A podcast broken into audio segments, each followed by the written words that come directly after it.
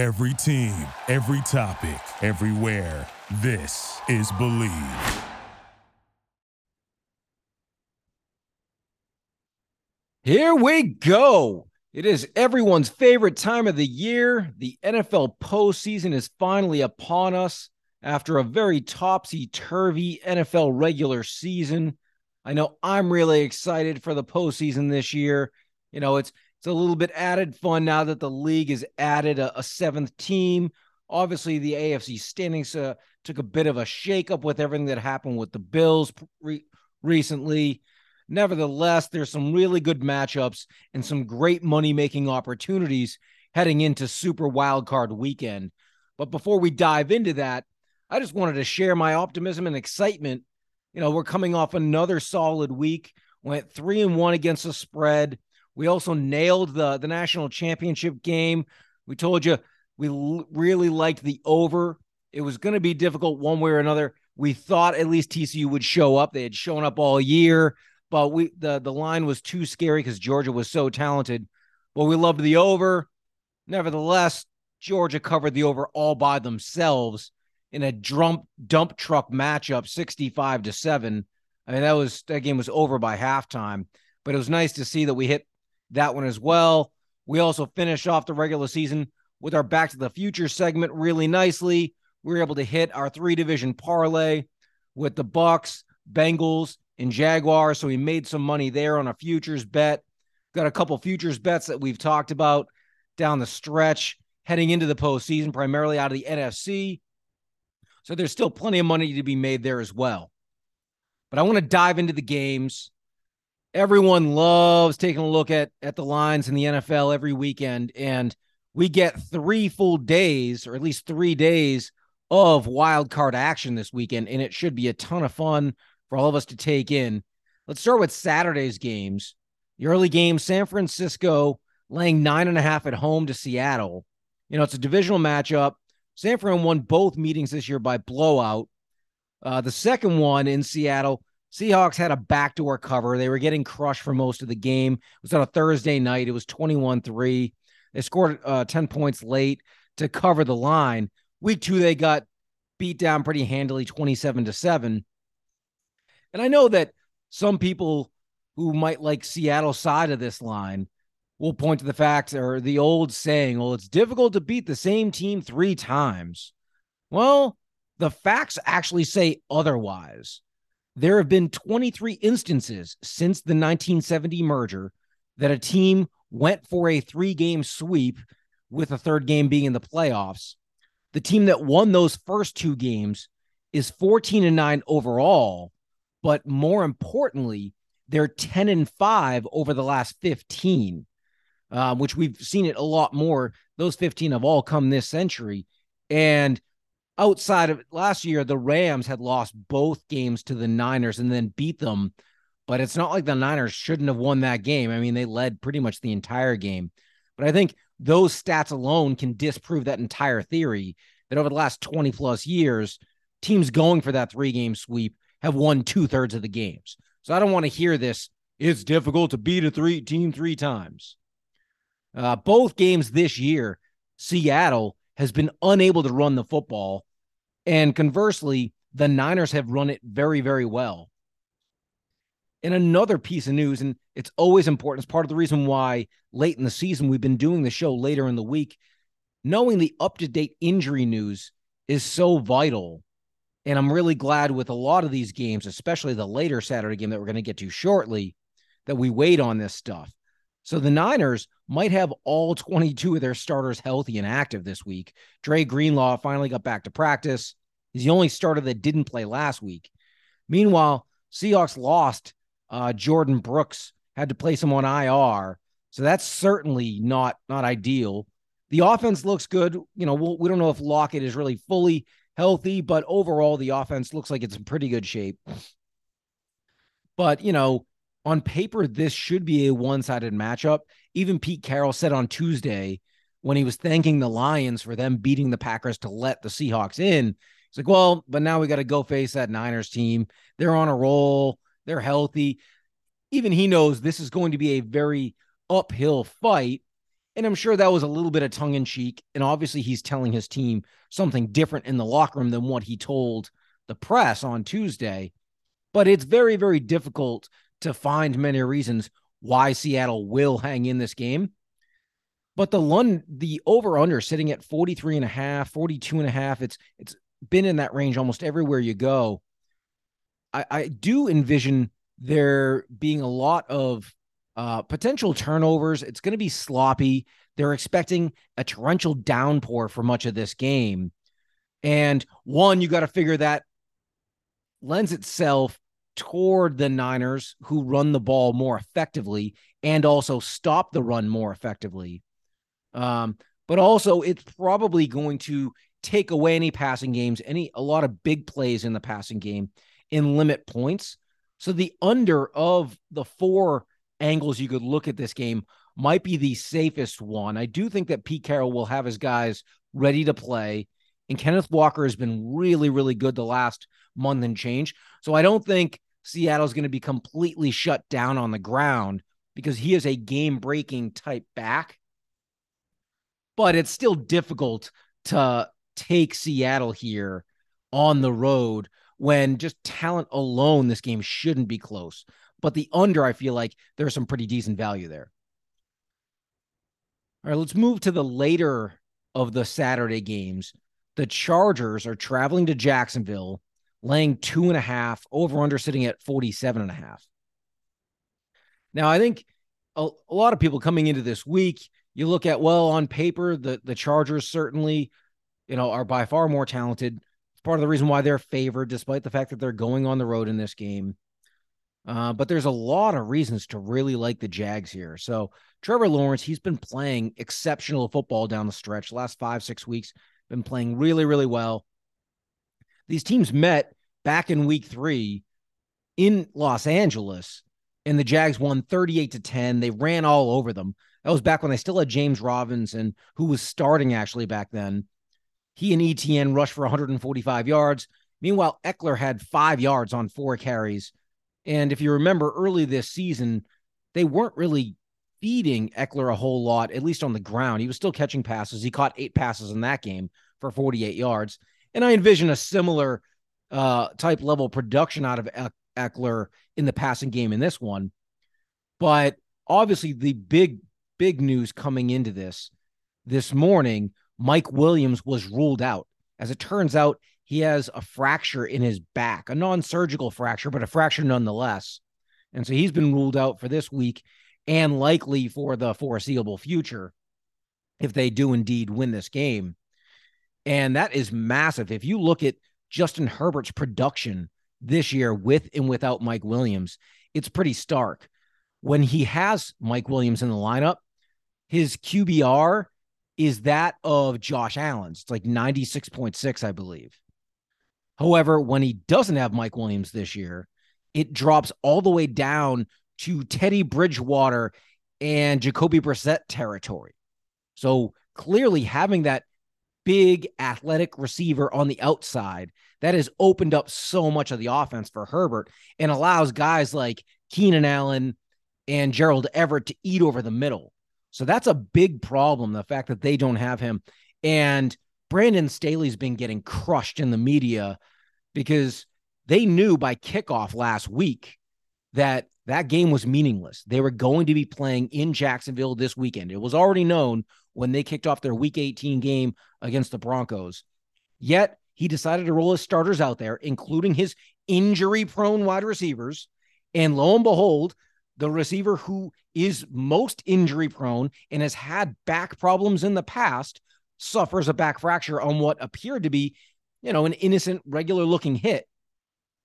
And so, you know, eh, amazingly too, Staley still kept his starters in the game well beyond that.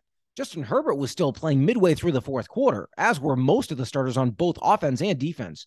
And it was really astounding to see because Staley, he's been of the mindset he doesn't play his players in the preseason. He's one of those guys similar to McVay. It's like, hey, it's meaningless. Why am I going to put them out there and risk their injury? Well, you can at least make, make some case that there's a reason to have guys out in the preseason. There was no reason to have them playing in that game. And here we are Chargers are now without one of their most important players on offense. That's going to make things really, really difficult on the road. And now, don't get me wrong, the, the, the Jaguars defense is beatable, and I do think that the that the the Chargers will still move the ball and probably score some some points in this game.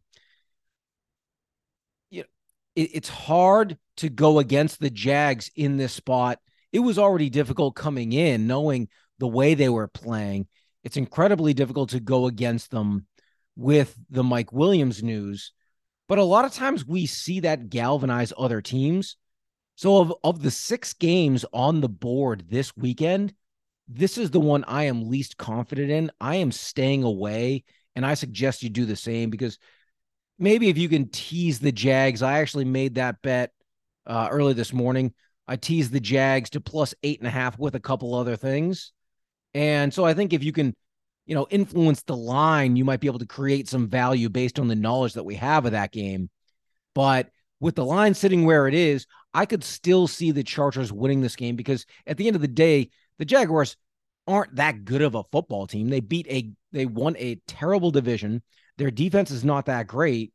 Um, and Justin Herbert and the Chargers, especially on defense, are healthy right now. So they, they're still going to find a way to score points in this game. I guess similar to the last game, the under there might be some value. Charger games, I think they've gone under seven in the last nine. Everyone just thinks this high flying offense because they have Justin Herbert, but most of their games have been going under. So you might want to go that way. Now we're going to move on to Sunday's games in what should be, you know, the first game of the day, the Bills giving 13 and a half to their division rival, the Miami Dolphins, over under at 46 and a half. You know, the line opened at nine and a half initially, and that was when Tua, if we no one knew if Tua was going to play, it was quite obvious to me there was no way Miami could possibly put him out there. They would be vilified and so I jumped on this line when it was at nine and a half. And I was so glad when I did because a day later, news comes out, Tua is ruled out, line skyrockets up to 13 and a half. Now, I mean, even at 13 and a half, I still like the Bills to cover. I just don't know with Skylar Thompson how the Dolphins are going to score touchdowns. They might still move the ball at times, but they are missing seven starters potentially in this game on the road in Buffalo. There's rumors that Damar Hamlin might lead the Bills out of the locker room in this game. So they're going to have the emotional advantage. They obviously have the talent advantage. Uh, uh, Raheem Mostert, the Dolphins starting running back, didn't practice all week. He's unlikely to play. So that hurts the depth of Miami in order to run the football. And we've seen in recent weeks you can run the ball on the Bills, but the Dolphins are down. They're down their starting left tackle their backup left tackle, their starting right tackle. Uh, none of those guys are playing. So their offensive line is decimated. Their running back, you know, they're down their starting running back. They're down their starting quarterback. They're down their backup quarterback. They're down a couple defensive starters. So knowing all of all of those things at play, it's really, really difficult to see a way that Miami hangs in this game. Um, and then obviously the Bills, they're going to win this game more than likely. They're 12 0 when Jordan Poyer plays this season. He's obviously finally healthy and he's going to play again. And you, you can't read into the fact that the Dolphins defense played well against the Jets last week. I mean, it was the Jets. Everyone kind of saw that coming. Uh, so this is one spot where it's a big line. Hopefully you were like me and you jumped on it at nine and a half. But even if not, I'd still lay the 13 and a half. I'm confident the Bills win this game 30 to something to something below 20. It's it's more it feels like a a 35 13 type game. In the afternoon game on Sunday, we have what might be the most fun game to watch this weekend. The Minnesota Vikings at home, given 3 to the New York Giants. So these two teams, you know, as I'm sure you guys are noticing a trend here, it's six rematches all six games this weekend, the teams met at least once this year. The Vikings and the Giants, they met three weeks ago in what was a really good football game. And in Viking style, they won on a field goal with two minutes left. Uh, it was one of their many uh, one score victories. But it's it's so rare and it's amazing that we have two teams facing off in the playoffs and both of them had negative point differentials. The Vikings, who won 12 games, had a negative, or excuse me, 13 games, had a negative point differential. Um, that speaks volumes. And I think we all know that they're not nearly as good as their record, but there is something to be said for being able to close out games. So when they met a couple weeks ago, the Vikings struggled to move the football on the ground against an inconsistent but talented Giants defense. Meanwhile, Saquon actually had a pretty decent day, ran for 85 yards and a score on only 14 carries. So he was ripping off nice chunk gains occasionally. Um, but that that Giants secondary, which is prone to giving up some plays, allowed Justin Jefferson and TJ Hockenson to go off. They combined for 25 catches, 240 yards, and three scores.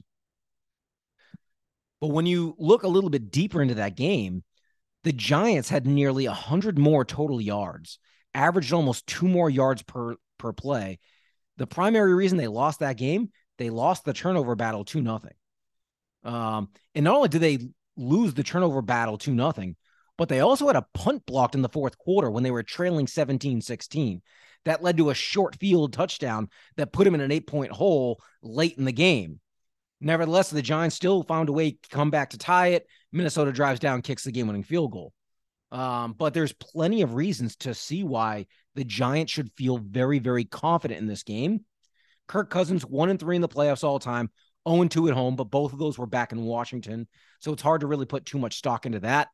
Uh, his only win, though, in the playoffs was that miracle in Minneapolis game against the Saints. So his only win was literally the the most unlikely victory on like a final play in NFL history. You know, it was basically a Hail Mary type play from their own 25 yard line with five seconds left.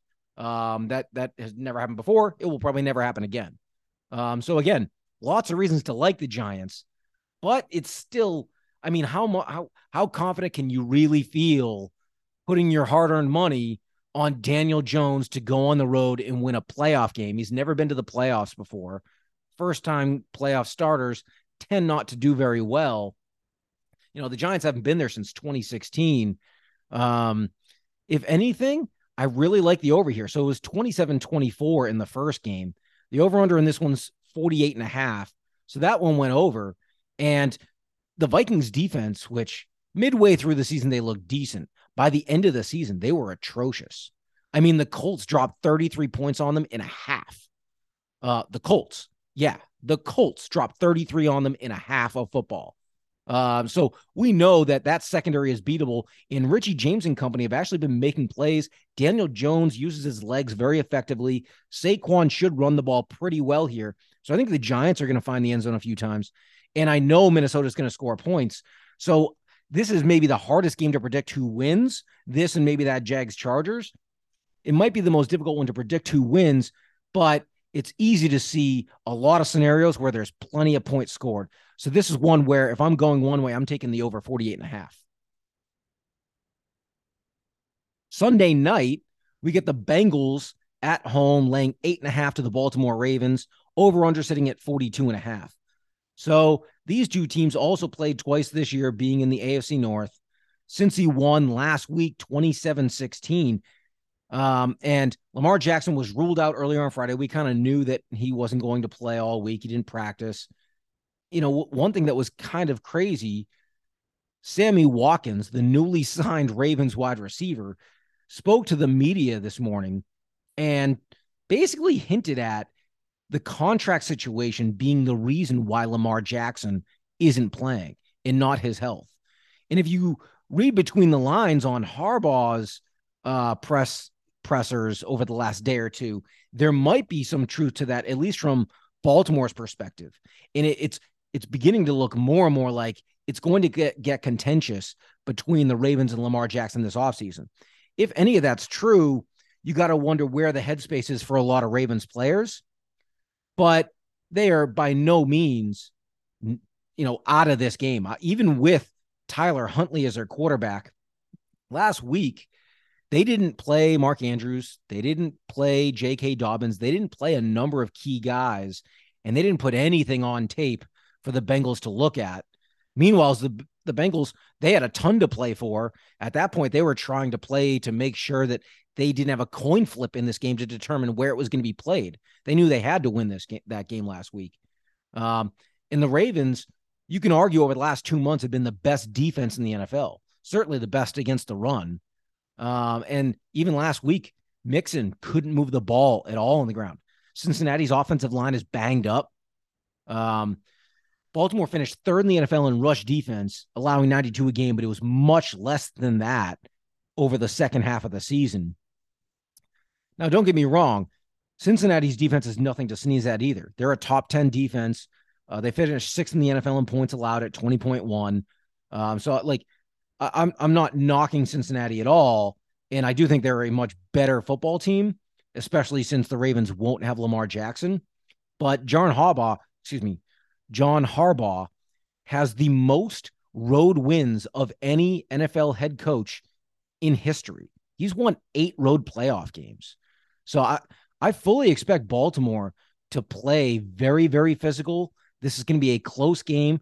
They also have the one kicker that's been extremely reliable whenever you really need him, and Justin Tucker. Uh, meanwhile, uh, McPherson for the Bengals, you know, a hero of last year's postseason, has struggled a bit lately. I got to believe the Ravens getting eight and a half in this spot. I, I really like them there. Um, and it's not a bad spot as well to maybe parlay with the under because I think both teams are going to struggle to get into the end zone in this game. And finally, we're going to move on to Monday night, which this should be a lot of fun for everyone, whether you're a Dallas Cowboy lover, Cowboy hater, Tom Brady fan, or someone that hates Brady. I mean, really, I feel like the Cowboys and Tom Brady are the most loved and most hated subjects in the league. And now you get both of them going at it in a playoff game. And, you know, the Cowboys, it's been over a quarter century now since they've won a Super Bowl, only won, I think, two playoff games during that entire time.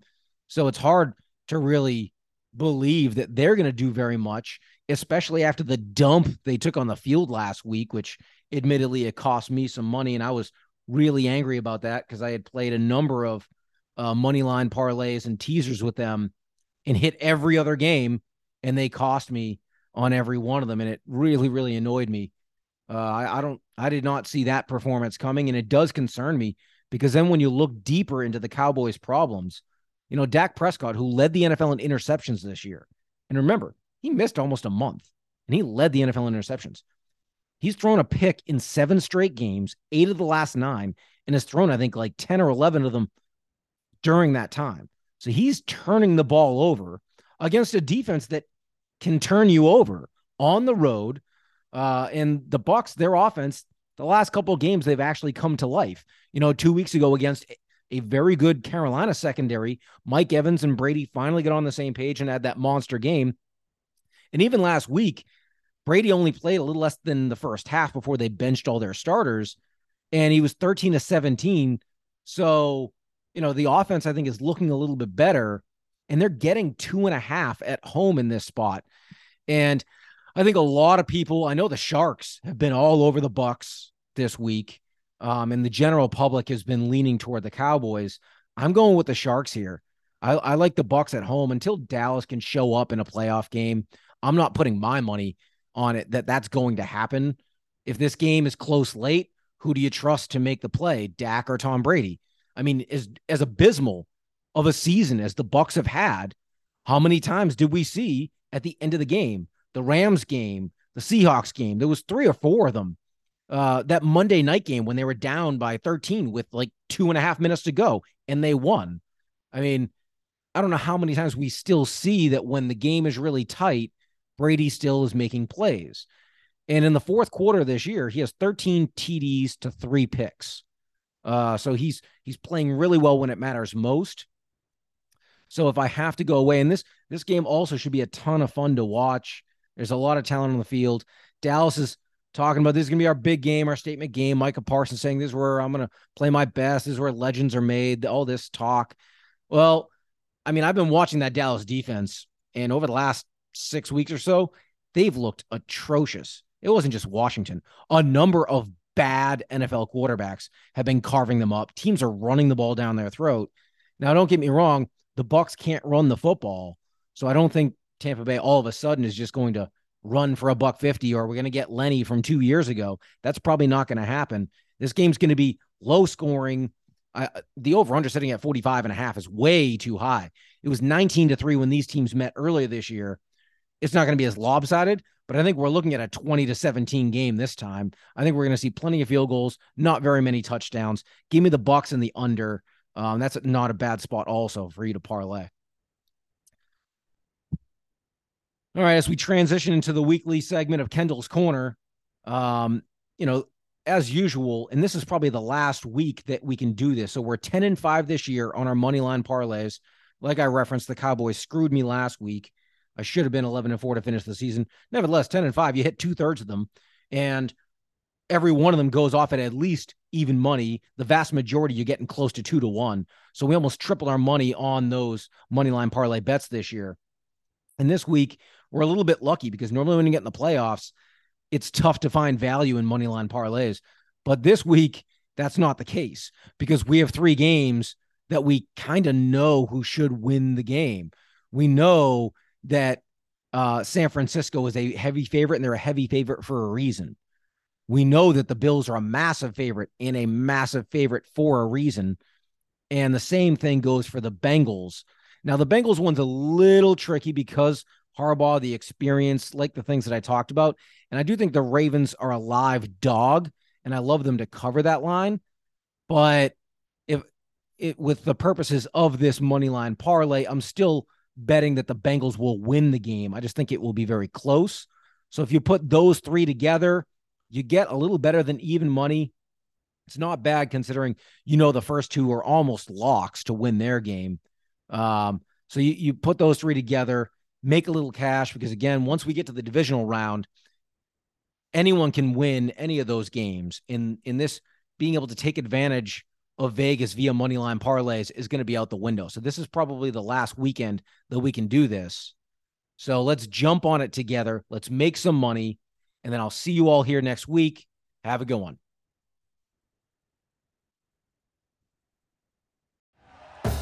Thank you for listening to Bleav. You can show support to your host by subscribing to the show and giving us a five star rating on your preferred platform. Check us out at Bleav.com and search for B L E A V on YouTube.